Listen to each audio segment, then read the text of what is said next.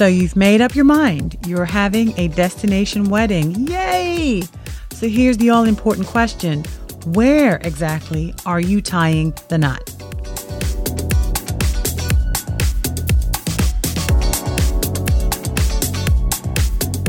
Hello, I'm Debbie. You're listening to the Hitched Away audio guide. Thank you for joining me.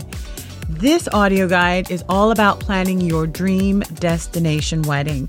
Please visit hitched away dot com to get the inside scoop. And if you'd like to receive a short and sweet email when the next edition of Hitched Away, the audio guide that is, is available, why not, subs- why not subscribe to my V I P email list? Simply visit hitched away dot com slash V I P. Okay, so the location of your destination wedding determines the mood, the travel, time, and expense for your big day. And today I'd like to help you figure it all out.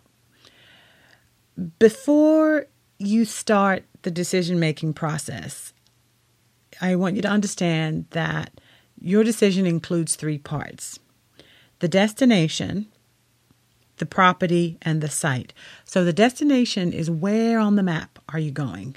Which country, which island or state, if you're here in the U S, which city? The property is the actual place, the resort, the park, the hotel, the villa, the banquet facility, the historic plantation, the thing that is owned by someone, either personal or private, where you will get married. And then there's the site or the spot, and that's the physical place within the property where you'll actually say I do, where the ceremony takes place. So those are the three components of figuring out where to get hitched away. Picking the destination and the type of property, the first two things for your wedding, they go hand in hand. And we'll talk more about the site, the actual spot. I think that's better suited to an, another segment. So the first thing, if someone says, you know, I think we want to get hitched away. I think we want a destination wedding. We're not sure where to go. So take a moment to dream about the atmosphere that you have in your mind. Warm weather, swaying palm trees, or are you thinking crisp air on top of a mountain? Two very different scenarios, but two idyllic settings for your destination wedding. And once you have that vision, once you decide on that setting in your mind, then we work on creating a short list of destinations that fit that vision. And then you have to narrow things down beyond that. So in this instance, because I'm familiar with the Caribbean with destination weddings, I'm going with that. Sorry. Or maybe not sorry, but it, it's important to realize a basic thing. And I'm going to throw it out there. And I know you're going to say, yeah, of course, Debbie. But for a destination outside the United States and its U S territories, everyone needs a passport. You, your wedding guests. This may or may not be a deal breaker. And what you'll find a lot of the times with this audio guide is that I'm asking questions. And that's, that's the only way for us to get to the point of you narrowing down what it is that you want. So sometimes it's not a hard and fast where I'm going to say you should do this or do that.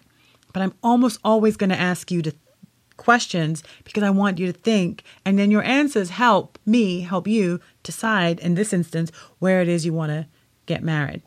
So getting back to this temperature thing, what is your ideal outdoor temperature?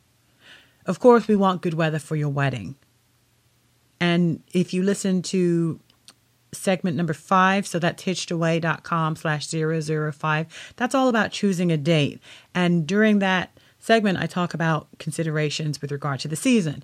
But this is a part of figuring out where you want to go, not just when, but where, the climate. Is English going to be the primary language of the place where you're going to? Most parts of the Caribbean, yes, but not always a given. If you are planning on marrying in Europe, many European countries, English is spoken, but it may not be the primary language. Is that going to be an issue? Could be, not necessarily, but it's something to consider. How long does it take to get there? If you are in the U S Let's say I'm in the Washington, D C area, and let's say you are planning a destination in Niagara Falls. That sounds kitschy, but I am dying to plan a destination wedding in Niagara Falls for a client. So if that's on your short list, give me a call. I know it's not the Caribbean, but ever since I saw Pam and Jim on The Office, it kind of just got the, okay, enough of that. So how long does it take to get there? Because if you're going from the East Coast to the Caribbean, that's a flight at least. Some flights are direct depending on where in the East Coast you're flying from. Other times it may just be you've got to change planes. So, and not only how long does it take to get there, how often do flights leave? And how many airlines fly to the location? That that helps. And if you're in the U S, in the States, flying may not even be necessary. It may just be a drive, a long drive or a train ride or a bus trip. Can you and your guests afford to pay for travel to that destination? So it's still talking about the place that you have, that you're dreaming of, warm, tropical area you're thinking, and you may, you know, when, when you're thinking of a destination, let me back up a bit. You know, you, you t- take out a map or go online. I don't know if anyone's still looking at paper. Maybe it's only me, or, you know, or, or, or, or spin, spin the globe, look at the Look at the places that, that fit that warm weather or that mild weather or that winter atmosphere that you're thinking of. And then you're going to sort of narrow things down. So again, I've coming, I'm using the Caribbean as the place that I'm thinking of. Can your, you and your guests afford to pay for travel to that destination? Now, if it's just the two of you, meaning you're eloping, that's a different ball game. You're just concerned about your expenses.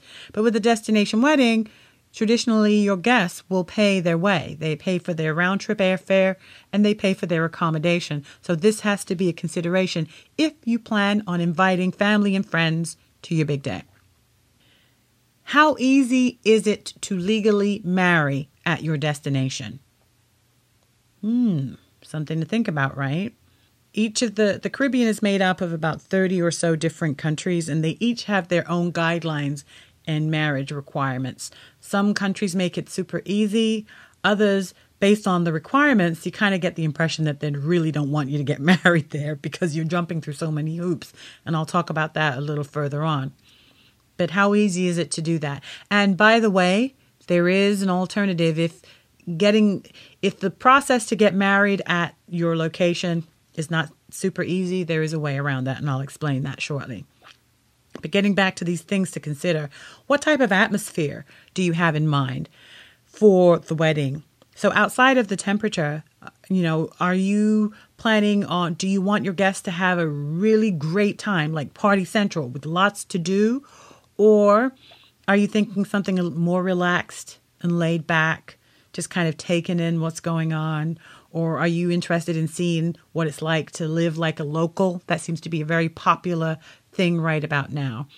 So what kind of atmosphere do you want? As you're trying to, as you're contemplating places for your destination wedding, it's important to point out the places and regions that you should avoid. So I'm not going to specify any countries. That's not what I'm here to do. But there are things that should be a red, red flag for you. For example, war or civil unrest. Not the ideal place for your destination wedding. A place that's identified as having a high crime rate may not be the best place for your destination wedding. Undrinkable water. We may take that for granted here in the United States. There are some countries where that is not the case. That may not be the best spot for your destination wedding.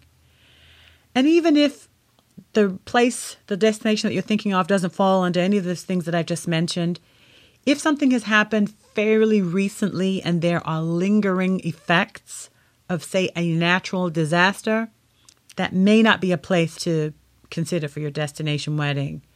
How do you keep track of those things, those, those, those places and regions to avoid? I would suggest checking with the Department of State, and they issue travel warnings and consular information for pretty much any place that's on the globe. So if you check the Department of State, and I'll put the link for that in the show notes for today's episode, which is hitched away dot com slash zero zero six. So you can check the State Department. So that's the destination thing you've got to consider. The the next part of figuring it out is the property and or the venue. And what I'm referring to, think of it as the address that would go on your wedding invitation. That's what I'm referring to. So you figured out the country or the state or the city. Now we're looking for a property where you will actually have the wedding. And this, again, is determined by the destination. And the reason why you have to think of the property now is certain destinations only have certain type of properties, or the property that you're thinking of may not be available at the destination you're thinking of. What the heck are you talking about, Debbie? So most destination wedding couples choose a hotel or a resort that has the facilities and the staff to host a wedding. This makes everything related to planning your wedding much easier. It's less stressful when you're man if you have to manage details from miles away, which is what you're doing if you're getting if you're having a destination wedding. You want it to be as as as easy as possible because you don't have the the benefit of stopping by the venue and looking at the space and speaking one-on-one with the person that's going to be providing the food. All of this is happening from a distance. And a lot of resorts have made this easier by putting everything together and providing a system for you that is almost seamless. With a hotel or resort wedding, especially with an all-inclusive, you get to know your costs up front. And I'll talk about that in a bit, just a moment. But this is just, again, one less thing for you to have to worry about when you're planning a wedding from afar. Because when you're planning a hometown wedding, you may have an idea of what your budget is. You should have an idea, but the costs vary because you're ordering each item separately. Photographer, cake, flowers, unless you're getting married at a facility that puts all of that together for you. Then you'll understand the beauty of a package. And a lot of resorts and hotels for destination weddings, especially in the Caribbean and in Mexico, do this. But that's not the only option. And this is not for everyone. Not every couple getting married wants to do so at a hotel or a resort. But for those that do, there are basically two types of hotels: all-inclusive and traditional. In the Caribbean and Mexico, you will find all-inclusives. Not so much in the U S Not so much in Europe, not really in Hawaii, Puerto Rico, or in the U S Virgin Islands. You may find a few, but that's not the case. In the Caribbean or Mexico, that's the, that's the majority of the hotels. Many, many of them are all-inclusive. Although, I'll contradict myself, some islands don't. I mean, for example, Curacao. Not going to find too many all-inclusives on that island. Gran- uh, the Cayman Islands, all-inclusive, not really, not happening. But a lot of the other islands, that is the case. And this, and all, and why? Be, why do people do all-inclusive? Because really, this is the most cost-effective option for a group, which is what your wedding will be if you have guests attending your destination wedding. You're bringing a group to one location. Food, drink, lodging, sports, and entertainment for one price. And it all happens in the confines of a protected property.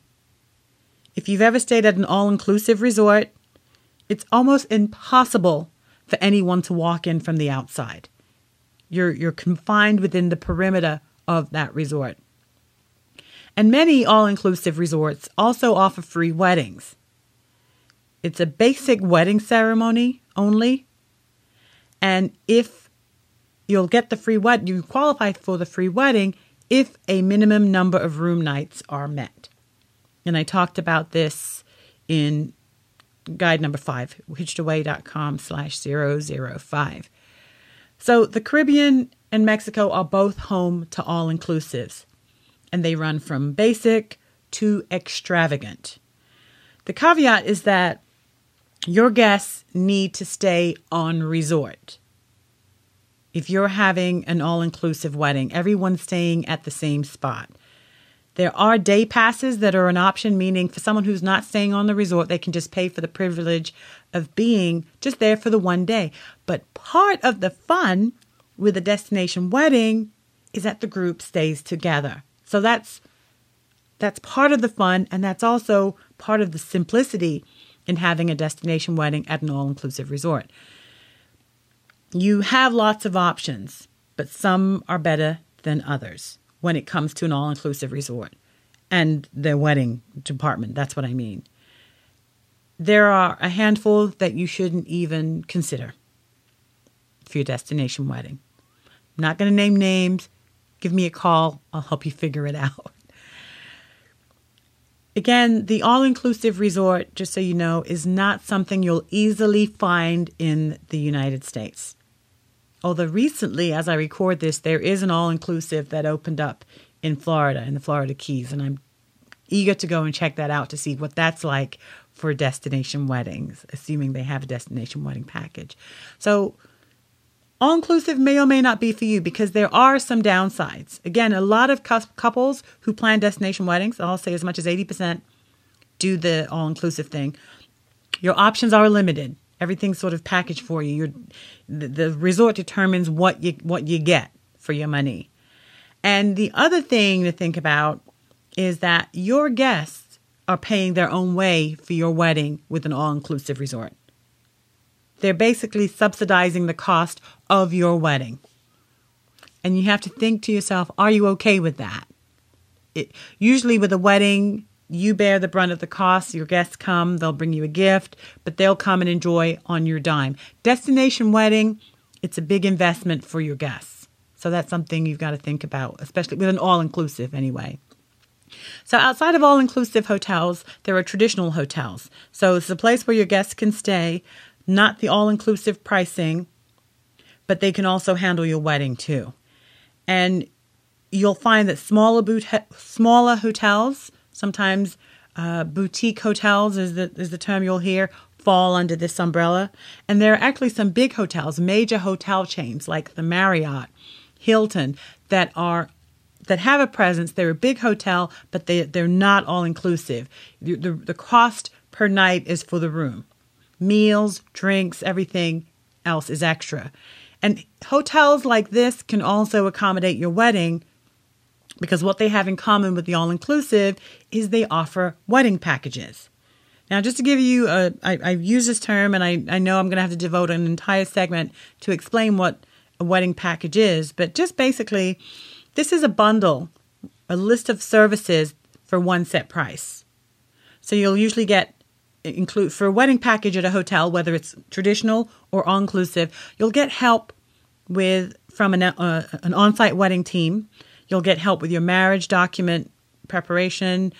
Usually an officiant is included. There'll be a venue, a spot for your ceremony.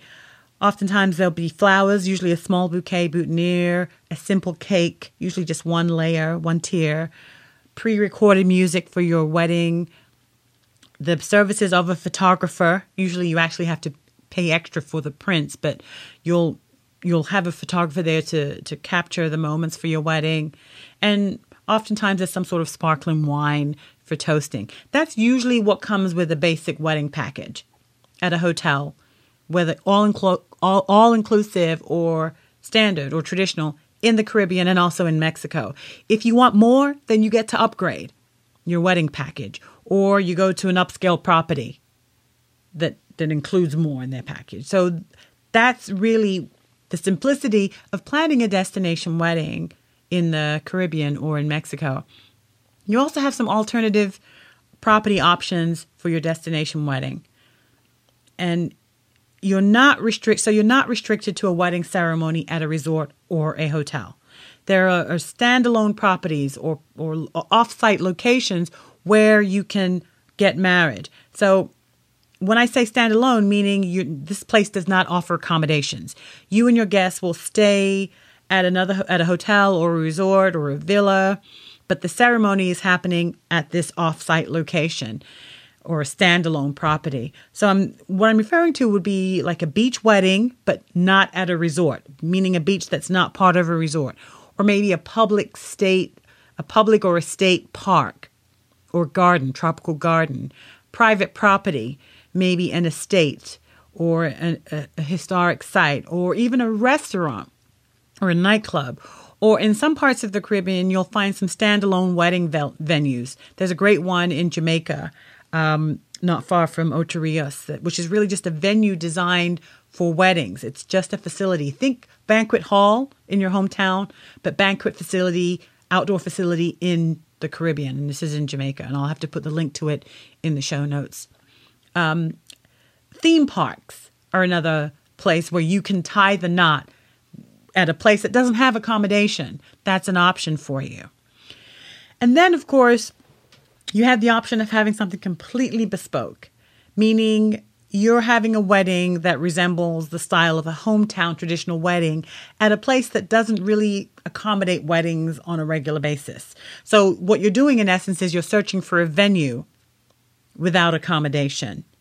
So sort of what I mentioned earlier, restaurant, nightclub, but maybe this place is more like um, just like a historic home, and you've got to find the caterer, you've got to find musicians, you must find... bring rental items in because they don't have enough chairs. So each wedding service and vendor is sourced and vetted by you and or your wedding planner to help you put the wedding together. Again, this is like having a wedding at home, a traditional hometown wedding, but it's all happening at a destination. And that takes a lot more involvement, a lot more detail, and can cost, it can certainly exceed the cost of a hometown wedding. But if that's what you want, that's what you envision, then you can do that.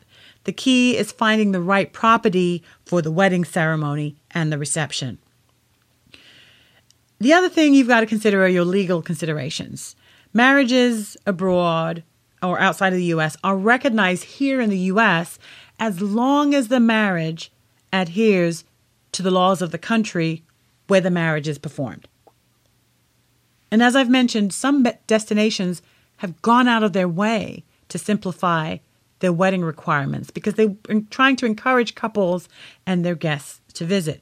So, for example, Jamaica has a twenty-four hour waiting period after the marriage license is issued. The Bahamas has no waiting period after the marriage license, but you've got to be on the island for one day before you get married. Compare that to a place like Saint Martin, which is the Dutch side. So Saint Martin is divided into two two sides. One island, you've got Saint Martin, the Dutch side, and Saint Martin, the French side. So the Dutch side has a ten day residency requirement. You've got to be on the island, or at least one of you has to be on the island for ten days before you can get married. I won't even mention the, what the requirements are for the French side. So that's what I mean where there are some variances. And just to give you an idea, you know, if you decide to get married, you may see pictures and images of, of a idyllic wedding in France. In France, the res- in France and Europe, the residency required requirement to get married is forty days, four zero. Hmm. So those are the things you've got to consider. If you want to legally be married at the destination, you've got to find out what the requirements are. Unfortunately, most Caribbean nations, along with parts of Mexico, do not recognize same-sex marriages. Overall, countries with a Dutch or French influence won't even bat an eyelid for same-sex couples. But, but, some countries that are L G B T Q friendly do not legally recognize same-sex marriage. And as I record this, Curacao is an example of that. Curacao gladly welcomes same-sex couples. It's a place I would send send you to if you're in a same-sex relationship easily. However, they have yet to legalize same-sex marriage. So you cannot legally be married if you are of the same sex in Curacao. There are rumblings that that's changing. So hopefully as you're listening to this, I'm giving you old news. So the key really is knowing what the laws and requirements are for the place that you're going to. If you're a same-sex couple, you've got to really do your homework. But typically what's required in order for you to get married legally is that you, you got to meet the area requirements to get a marriage license, just like you have to do here in the U S There are requirements to obtain a marriage license. And then you've got to show up together in person to get the license. And then once you do that, you participate in a ceremony that's led by an officiant who has the credentials to officiate weddings in that country. So here in the United States, I'm a civil celebrant. I can tie, I can marry the two of you in most states, I think with the exception of Virginia, maybe two or three others beyond that.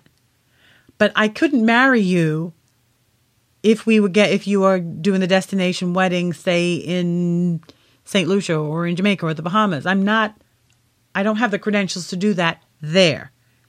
So the ceremony part is important, that the officiant who's leading that ceremony is, has the credentials to do so at that location. And the items that you would need for your marriage license vary, but for the most part, you need proof of I D, which is normally your passport, maybe birth certificate, driver's license.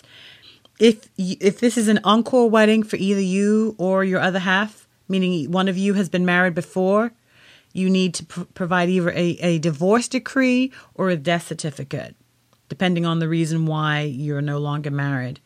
And then you'll have to pay, no doubt, a fee. There's filing and paperwork fee. And in some instances, this has to be cash. So those are the basics of getting a marriage license. And of course, each country has its own specifics for what it needs precisely. And in addition to that, there's always the possibility, depending on where you're getting married, that there's some sort of medical exam. Although most of the countries are doing away with that, maybe a blood test or a chest, chest x-ray. As I've mentioned, a residency requirement. And that's a rule that requires you both to stay in the destination for a minimum number of days. In some instances, it's weeks or months before the wedding can take place. Proof of citizenship. There may be witnesses that are required, paperwork processing fee, document translation if you're, if the documents you have are in one language, but you're getting married in a country where that's not the primary language. So those are things that might be necessary. The, the suggestion I have for most of my clients, no matter where they're getting married, is to consider just to get married here. What are you talking about, Debbie? We're talking about destination weddings.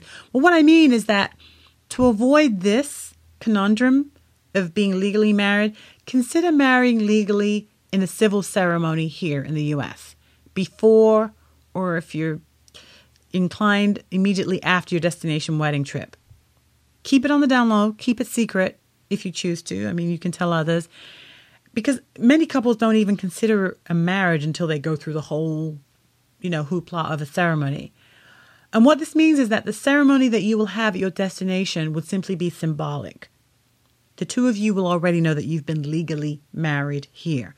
And that eliminates having to go through residency requirement, paperwork, and so forth, if the destination you're choosing or thinking of wants you to jump through a lot of hoops to be legally married.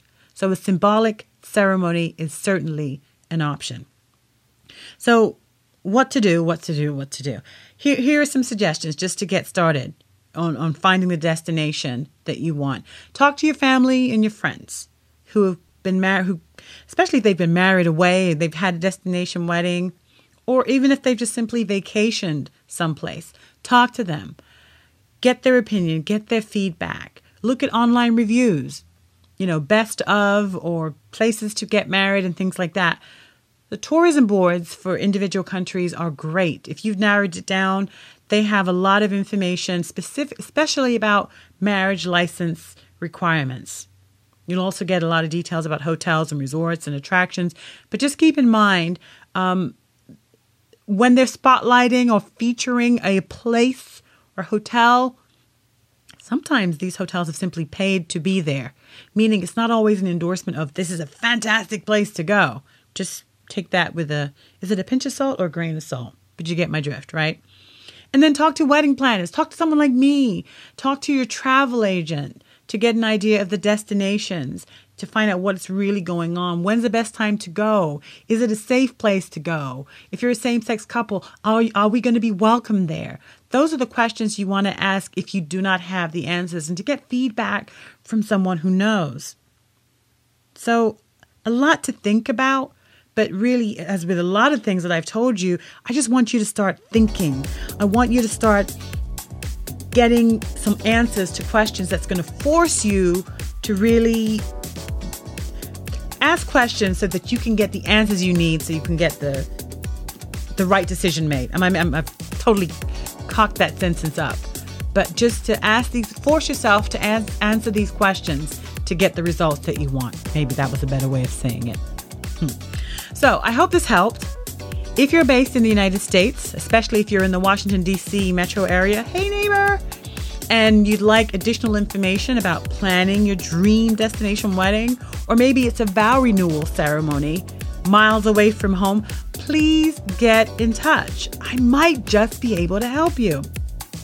Of course, visit hitchedaway.com slash contact, and you'll find the option to either write to me or call me.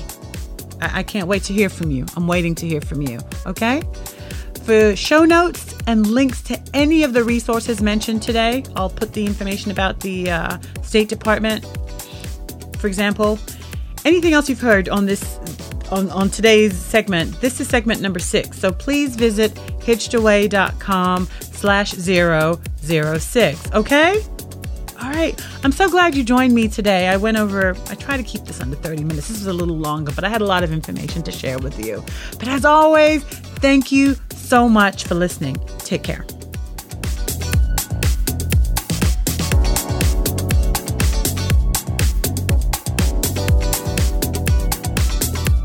You've just listened to another edition of the Hitched Away Audio Guide.